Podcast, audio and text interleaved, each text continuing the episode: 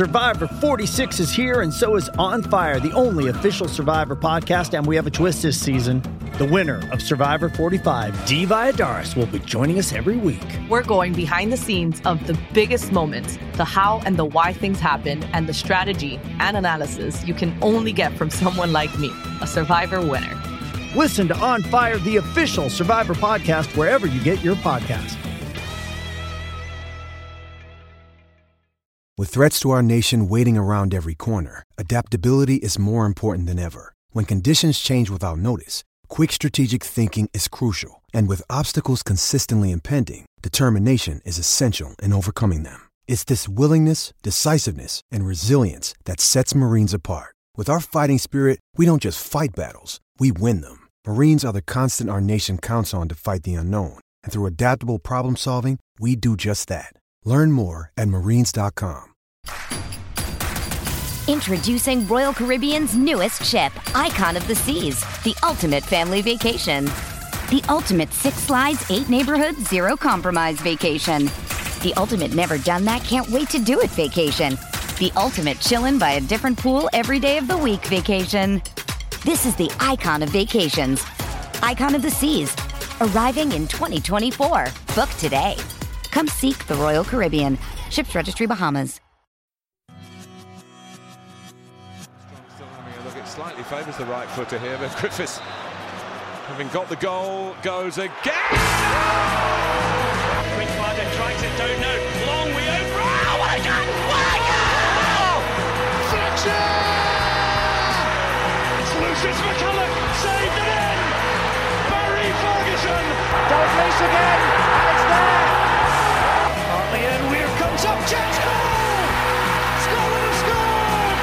The Hampden Roar is back, and this time, instead of licking our wounds after a savage and potentially fatal attack at the hands of Kazakhstan, we're like a flock of hungry eagles ready to swoop down on the Cyprus team when they arrive at Hampden in a few weeks' time. I'm Andy Bargh, and with me is Media Scotland sports journalist Ben Ramage.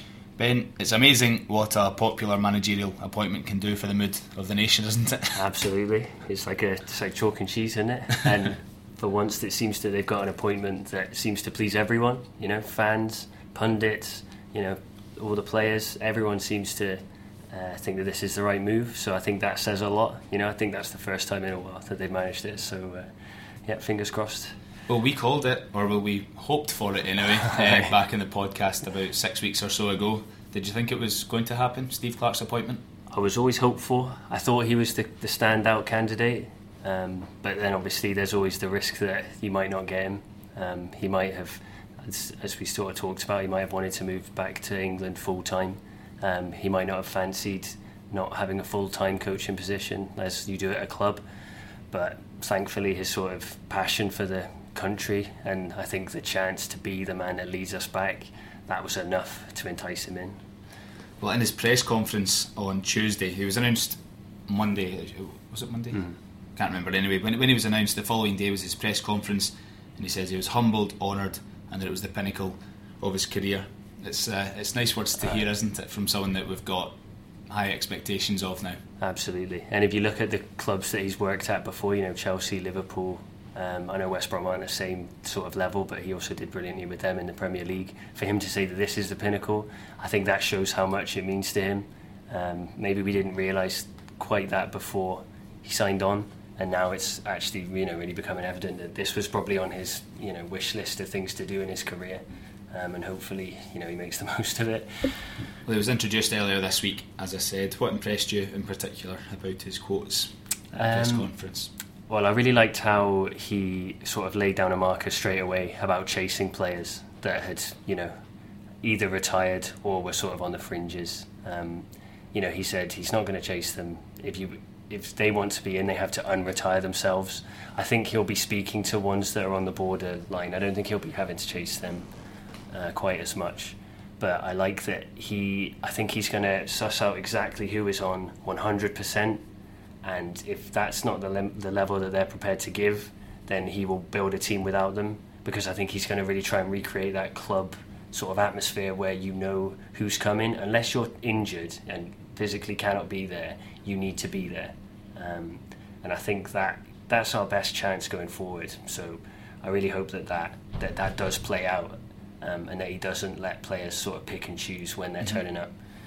Well, that has annoyed a lot of supporters in the past a year, I suppose, since McLeish took charge. Really, some players pulling out of certain games, mm-hmm. especially the, the, friendlies against I think it was Belgium and Portugal. Was it we saw a few happy just to disappear into into nothing over those few weeks. What immediate changes do you expect then for the Cyprus and Belgium matches? Anything coming to the fore straight away? It's hard to tell. I think there will be more of a hark back to the sort of Walter Smith sort of style where it won't be quite as expansive initially. I think it's going to be a lot about creating a stable base, making us hard to beat, which as a smaller nation is important. Um, so I would expect quite a lot of uh, a focus on the defensive side. Um, just make us difficult to beat again, um, which is obviously going to be vital going over to Belgium. I mean, that's one of the toughest mm-hmm. games you'll get in international football now. So I'm not expecting miracles in that. I would fully expect us to lose that. Um, but I would like it to not be a turnover. I'd like it to be okay. There's a bit of progress there, a wee bit more solid, um, and yeah, we'll see where we build after that because the, the turnaround is so quick. You can't expect him. That would be a miracle. Uh, you know, if we yeah. could, a draw there after where we're coming from, the last few qualifiers, that would be incredible. And you never know the new manager bounce you sometimes get. You know, we Kazakhstan got it against us. exactly. So maybe this will be our turn to get it. Uh, I we hope. Well, it's, it is interesting the the hard to beat philosophy. I, I, I obviously do the, the commentary for Killie TV, so I've seen them a lot over the past season. And when you look on the face of it, on paper anyway, you look at Killie's defence and centre halves in particular, and you think they're not third place finishers mm-hmm. in the Premiership. Now, the improvement in Findlay, and this is not me advocating him to be a starter for Scotland, okay, but the improvement in Findlay over the past year mm-hmm. is remarkable. Mm-hmm. He's partnering Kirk Broadfoot, someone who, again, shouldn't be up at that part Aye. of the, the league table. There's Scott Boyd who's come in and impressed at times. Alex Bruce signed on a short term deal mm-hmm. and come in and done well in the four or five games he played. So I think it's very clear to see that although yes it was 18 months but in a relatively short space of time club wise hmm. Steve Clarke had turned Kilmarnock into a team that was just very hard to break down with a group of I reckon pretty average defenders. You'd say they would be mid-table sort of players at best at, at this stage and that's no disrespect you know they've, they've done fantastically. They're going to be playing in Europe next season but that is testament to what Clarke has drilled into them, and that is why he's been a coach at these, you know, at Liverpool, at Chelsea.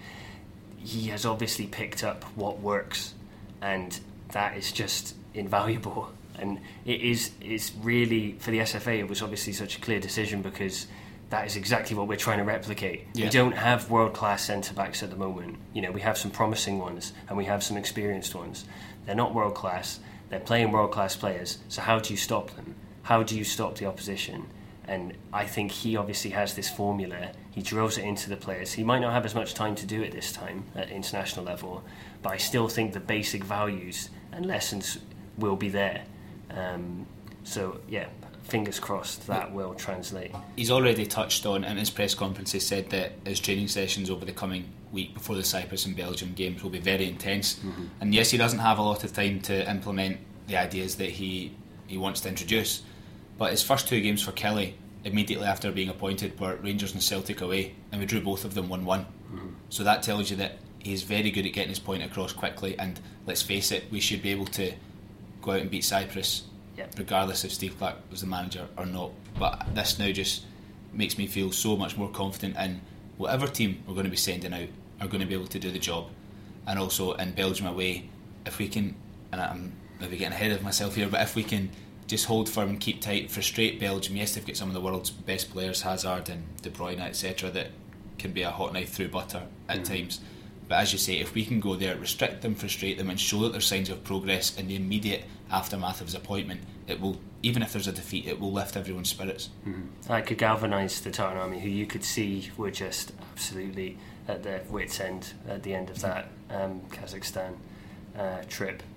So it is a huge task for Clarke to try and switch it on its head. I think the fact that he has the media on his side and so many players and former coaches on his side as well, I think that really does bode well. Because I think to be Scotland manager, you need that. and he's actually very savvy with the media. I, Mhm. I've, I really like the way he speaks to the media. You know, I've heard a lot of stories about him shaking everyone's hand before um, press conferences and things. It, it helps to keep them on side because that keeps the Tartan Army on side, and he understands that that link between the fans and the team on the pitch is huge. And I think that's why he was plugging to try and get so many more fans into the Cyprus game. You know, show the boys that are maybe on the on the fence about coming or not. I know they shouldn't be anyway. That's my opinion, Mhm. but you know, show them that the, the fans are there for them, and you know, playing to a half-empty Hampden isn't the best way to convince them that this is what they should be doing with their you know so-called spare time Yeah. off season.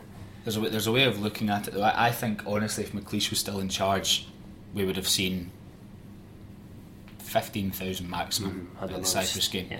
So, although if we can add on another 10 to 15,000 on top of that, yes, Hampden will be still factually half empty, but I think we can look at it as a half full point of view. The fact that the appointment has automatically brought another 10 to 15,000 bums on seats. Yes, no, absolutely, and yeah, like you say, it's just it just shows that there's a bit of uh, belief and a bit of uh, support coming back, which you know bodes well for the SFA because it shows that they've hopefully made the right decision for a change.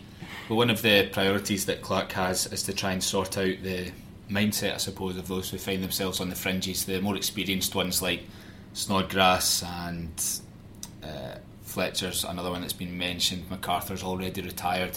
We'll run through a few of the, the names here. Matt Ritchie's there, Tom Cairney, Snodgrass, Fletcher, and then McArthur and McGregor retiring. I think Barry Bannan was listed in Mhm. the papers as well as one of the exiles. Mhm. I wasn't familiar that he'd distanced himself from the national team. Uh, so when you look at that list there, who are the ones that you feel need to be in and around the setup? Uh, I'd say Robert Snodgrass. I think he's just the quality that he's shown throughout this season in the English Premier League. I just think we can't afford to have someone with that sort of ability to unlock a defence. We don't have that many players at that level that can do that. Um, and he, I think he has always played well for Scotland. I think there was obviously a bit of a dispute between him and the previous manager, but now that can all be swept under the table. Um, I would definitely have Snodgrass back in.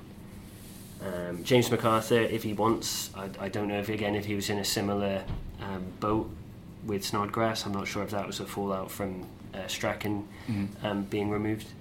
Um, again, he is still doing a, a good job uh, in the Premier League. Um, vastly experienced. Again, has always done well when he's Playing played for Scotland. Yes, I so again I would have him in. Um, Stephen Fletcher's a strange one. I don't think he's really ever said that he was not available. Um, think the last one he was scheduled for that surgery. Um, so if he's fit, I, we we aren't blessed up front.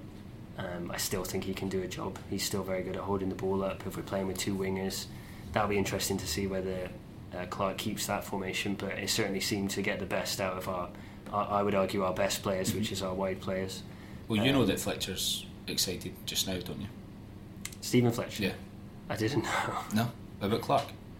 He's Fletcher's uh, pleased about Clarke. Yeah, Aye, yeah, yeah, yeah. Sorry, I thought you meant that he was uh, that he hadn't uh, said that he would. Play. Oh, no, no, no, no. Aye, no. So you know, I I still think that Steve Fletcher. I know there's always been a bit of a narrative about him, his goal scoring records, but I just think you can't you can't turn down a striker that has done so well in the Premier League.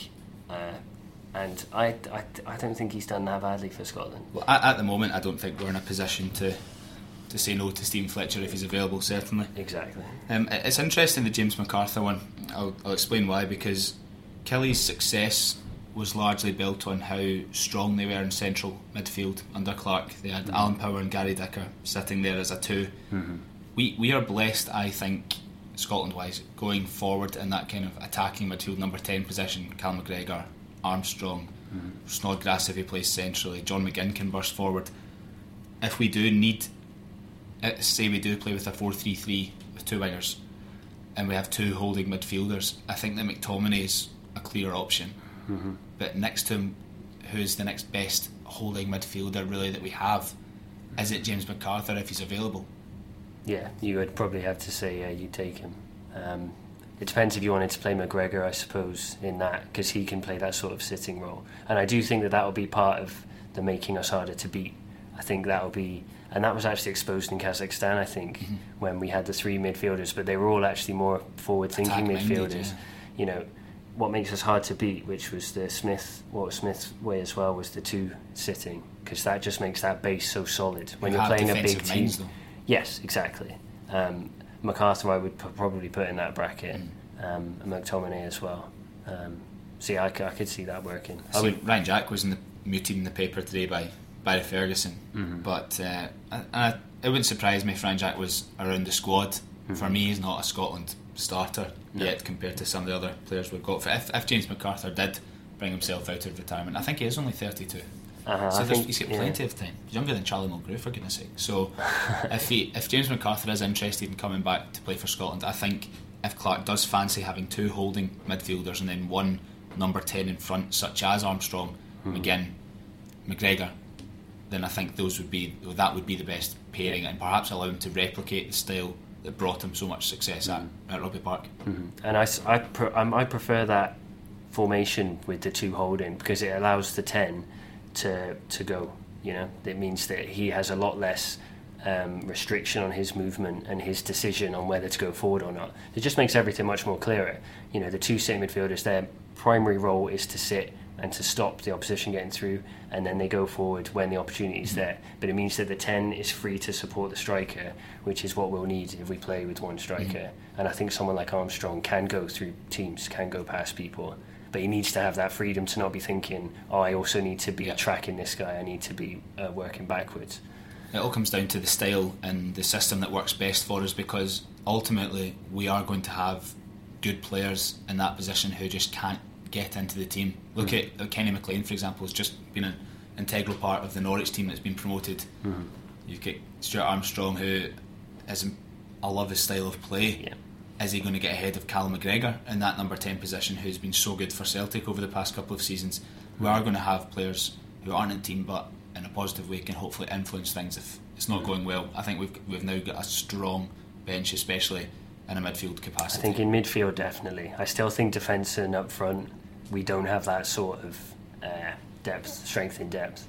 Um, but yeah, it's a good problem to have for Clarke. The, the problem might be is keeping them all happy and mm. keeping them coming to trips if they're not playing, which I think is something that McLeish and eventually Strachan actually struggled with. Cairney, for example, maybe mm. that's why he's decided he wasn't interested a couple of months ago because he's not guaranteed a place for mm. Scotland. You know, he's not grown up bleeding blue or anything like that.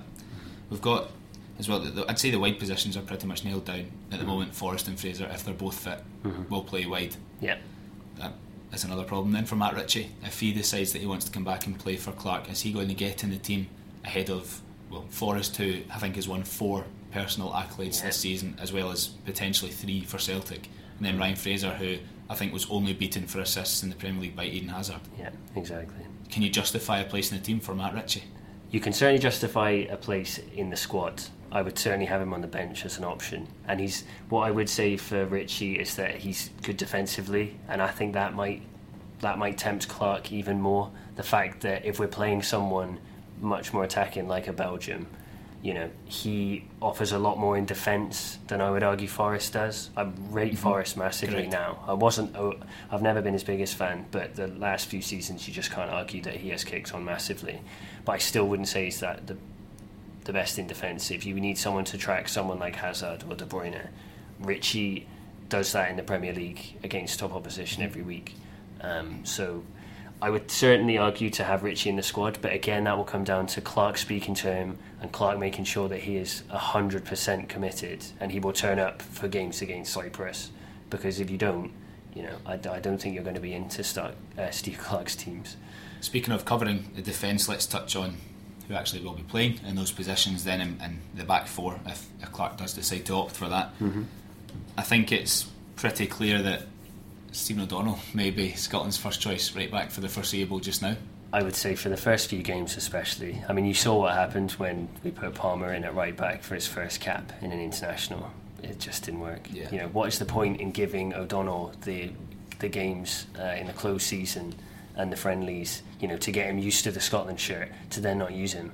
I just thought that was absolutely bizarre. And I think the fact, obviously, that he's worked with Clarke for the last year and a half, I just think yeah. I just for O'Donnell kind of sums Clarke up. I think you know that sort of hard working, um, plays above himself. You know, I've spoken to him and he admits that he's not the most gifted player that there's ever been, but he will give hundred percent. You know, every single game, every single training session, and that's why I'd fully expect to see him there at right back and put in a good shift. Absolutely. What about the centre half positions? We've got McKenna, Mulgrew, Berra, Souttar, and Bates, and then on the fringes, Findlay, I think, make him into the reckoning, and then you've got Liam Lindsay and Cooper down south mm. playing in the championship now. So that's eight players that mm. viably could mm-hmm. be in the reckoning for a place in the squad. I think four is probably the maximum mm-hmm. you would choose as far as centre backs go. So is there anyone there that stands out for you as getting a call up? I'd be interested to see if he calls up Berra. I feel like he might call someone up that's more experienced. Um, I think he'll maybe put a bit more importance on that where McLeish was quite happy to put the kids in against Kazakhstan, and you kind of saw what happened there. I that think was Bates and McKenna, wasn't it? Yeah, yeah, you know, who had about two caps between them. you know, it's just I think he will really see the experience is going to be important. You know, he needs those two. You need someone experienced, in my opinion, to bring a younger player through. So if you're going to play McKenna or Souttar, um, I would I would have thought that you would probably have an experienced head next to them, and Berra is certainly Mm-hmm. He certainly is that. Mulgrew as well. I think Robertson picks himself at left yeah. back, especially with Tierney obviously not being available. Um, I loved the word from Clarke about his first words with Robertson. He said, you know, that Robertson is just like if everyone's as enthusiastic as Robertson yeah. is, we'll be fine. and you just get that sense with Robertson. So I really hope that he is just going to kick on with Clarke um, and playing just left back, not playing left wing back. I think he is he's one of the best left backs in Europe, and I think you put your best players in the position they're comfortable in. Yeah. And I think that Robertson can make that work. Like he can make that his own, and O'Donnell can be the more solid option on the right. Um, yeah, I think that that should work. Our left wing at the moment looks lethal. Yeah. Andy Robertson and Ryan Fraser, I think, have those two positions made for mm. them in the Scotland team, and if they can team up to a strong extent down mm. that left side, Mm-hmm. There's going to be so much service for whoever is playing up front, and that brings us on nicely actually to the next topic: mm-hmm. who is going to be Scotland's striker going in, not just the next two games, but the rest of the year. Because mm-hmm. when you've got probably well James Forrest on the right, Ryan Fraser on the left, and then overlapping wing backs and service from central midfield, there's mm-hmm. somebody somebody needs to be on the end of it that has that instinct to finish. Obviously, Griffiths would be the one, but we don't know when we're going to see him in a football shirt again, let alone a Scotland one. Mm-hmm. So, where are the, where are the, what are the next options? Well, I know Griffiths. Hopefully, you know, with a close season, you know, maybe Griffiths could come back into pre-season training and build himself up. Maybe that's a more, a bit more of a normal, natural way to come back into it, rather than coming in right at the end of the season. You know, they were trying to rush him back for the final, or there was talk of him coming back for the final, but you know, why don't you do it more sensibly and you know build him up over the close season when there's a lot less media focus, and then eventually he'll be obviously playing in pre-season hopefully. So I don't see any reason why he shouldn't be, you know, Touchwood back for the the rest of the campaign. Um, Steven Naismith, I still think he has quality, you know, and you've seen the amount of goals he's scored despite being injured this season, yep. and the amount of goals he's got for Scotland. I would still have him certainly in the mix. And if you give him service, which like you were just talking about, the service he could get, I think he would put chances away.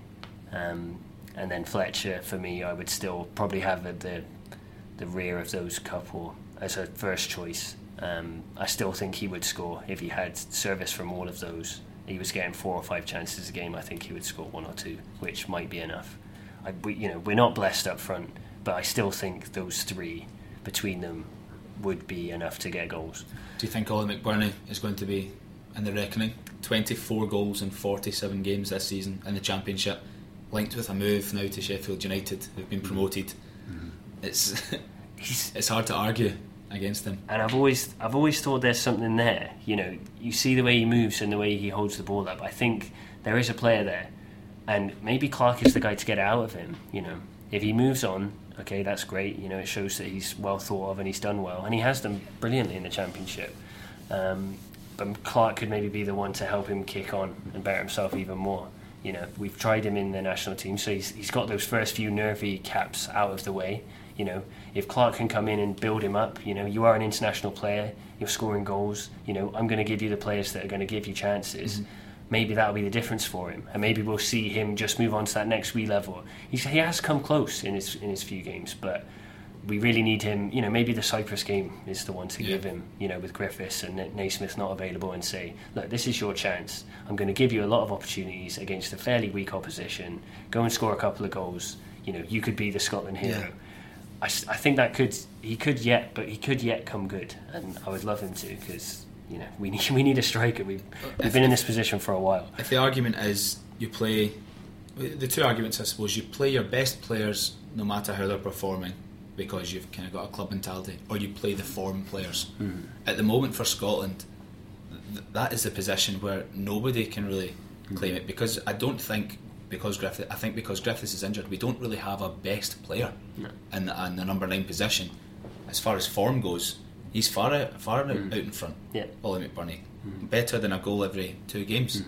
It's a tough league, the English Championship. Absolutely. And with Fletcher unlikely to be in this squad in June, and then Naismith injured, Griffiths injured. Mm-hmm. It's a chance for him really to seize mm-hmm. the jersey if he does well. Mm-hmm. And then come up, I, th- I, suppose Ollie Burke's not covered himself in glory since he came up here.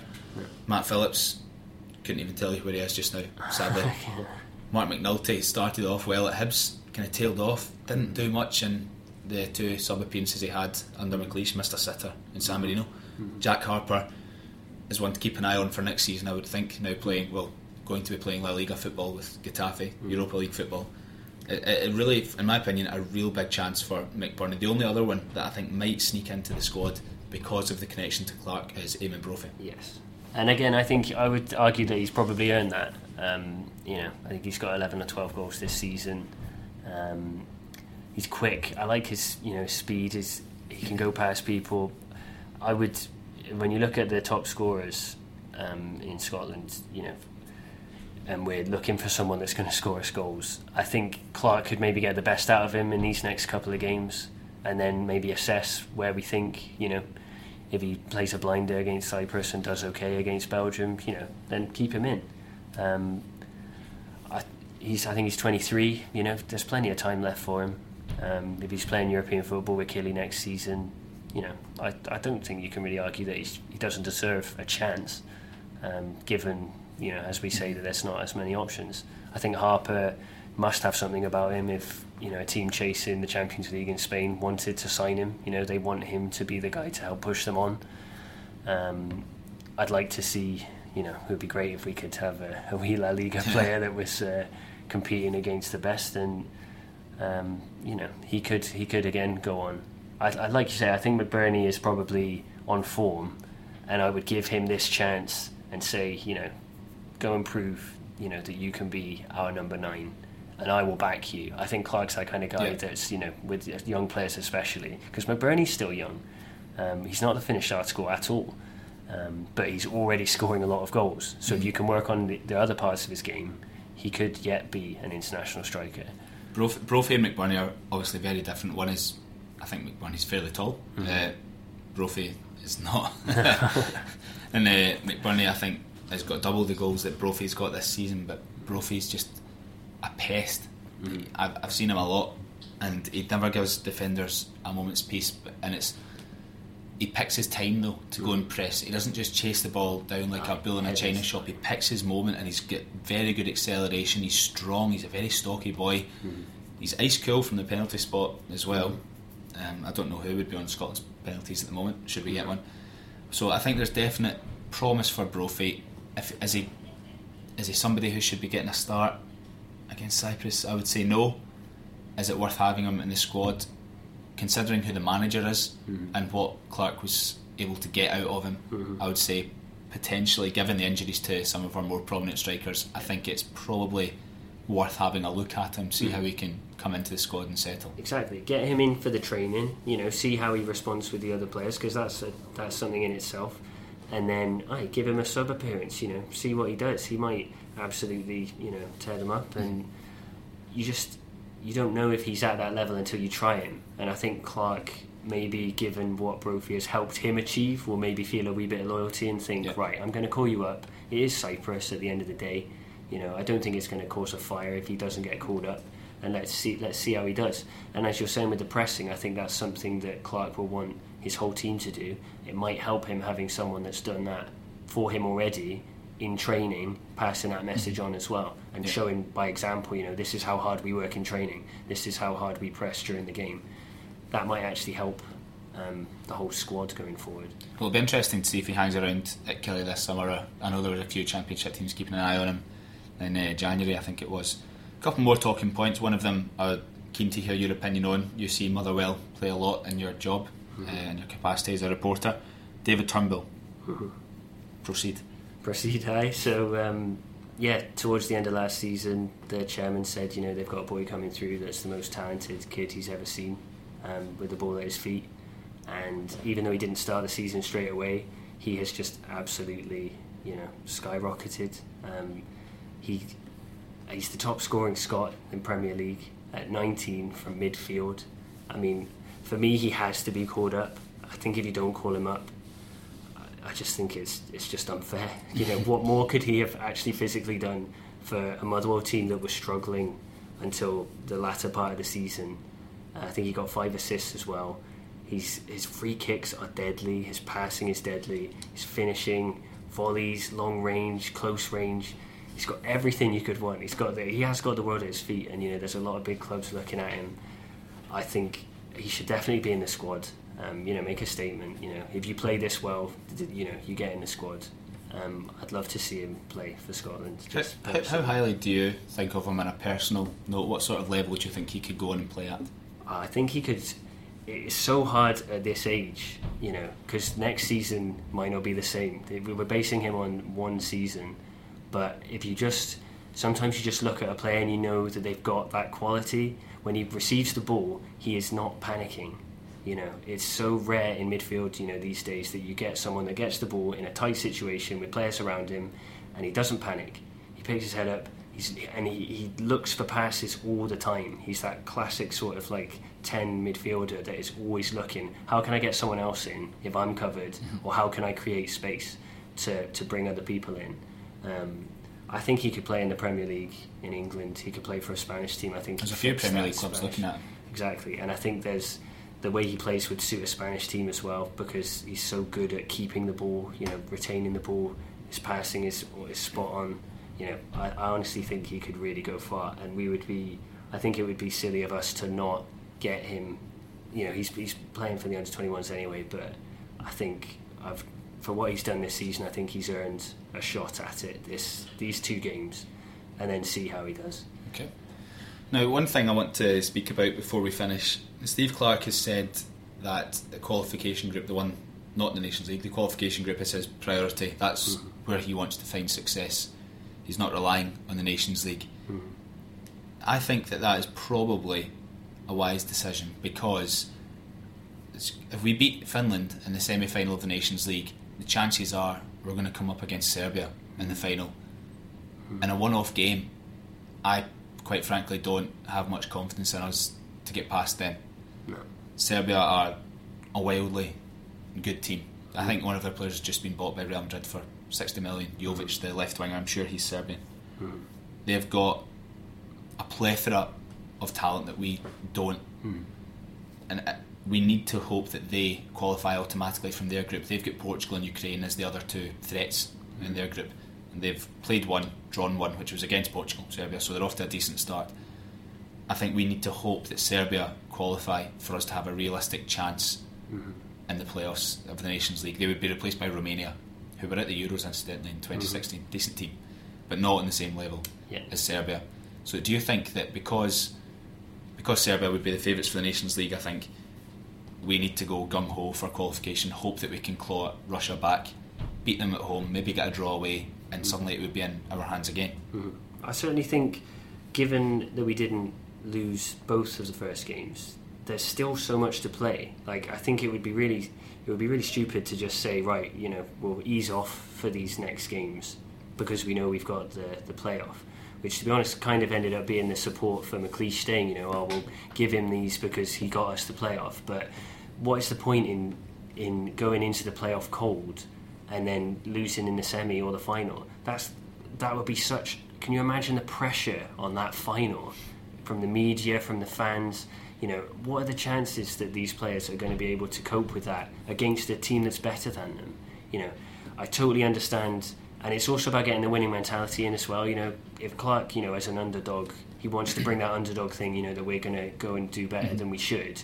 Then qualifying from the group is better than we should on the seedings and on recent Yep. form. So I think he wants to instill that in the players that they believe that they can do that.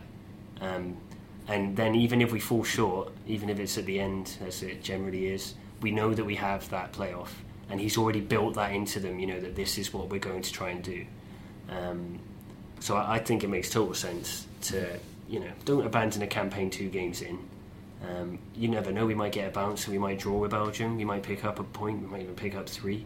And then, Imagine. imagine, and then uh, and then who knows? You know, we could be going to try and win the group. You know, try and finish second. It's certainly certainly the the correct mindset, in my opinion. I think we'll have a better idea of second place being achievable or not when is it October because we, we have a back we have Belgium and the second game of this double header is Belgium then it is Russia Belgium it's a double header Yeah, in Sept- is it September yeah I think yeah. and then first game in October is Russia uh, at home so I want to say he needs to work quickly. yeah, which is a, a massive, massive. That one in September is massive. If we can get out of that undefeated, I think game on. Oh, absolutely. And with Clarke, you know, if you'd have said those games before with McLeish in charge, I would be, you know, shaken. But with Clarke, I don't. There's already this sort of resolve, which I think comes from his character. You know, you just suddenly feel like actually maybe we won't be that easy to beat, and hopefully the players will pick that up from him, which it seems to have happened wherever he's been. You know, the the players have responded to him. I don't see why that shouldn't happen this time. So Some some of his stats I've written down here from his time at Killie: seventy-nine games, an average points per game of one point seven seven. That is wild mm-hmm. for Killie to be nearly nearly two points a game. Crazy, crazy. Mm-hmm. Most league points in the Premiership throughout the calendar year of twenty eighteen.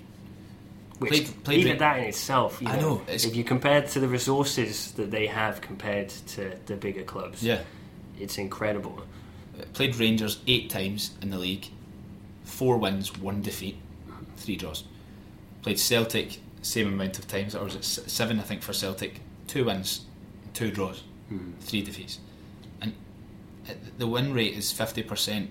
His time at Killie, that You think they on, were on- one game on, pa- away? on paper you think fifty percent win rate, yeah, not great. But when you think about it, to win half of your games in charge of Killie, hmm.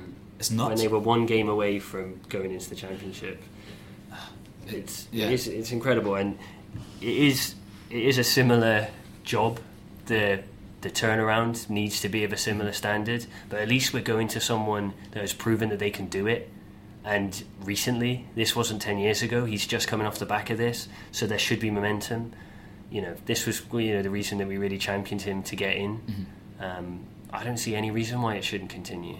So, but obviously the proof will be in the pudding, and we'll see in a couple of weeks. That is nice to feel positive. So we'll convene again after the, the double header, um, whatever stage we're at. Maybe if we've got zero points or six, we'll assess things. Yeah. Hopefully, it's uh, a positive result to look back on. And Clarke's got off to a flyer. So thanks for tuning in again to the Hampden Roar. I was Andy Bargh. With me was Ben Ramage. Join us again in a couple of weeks.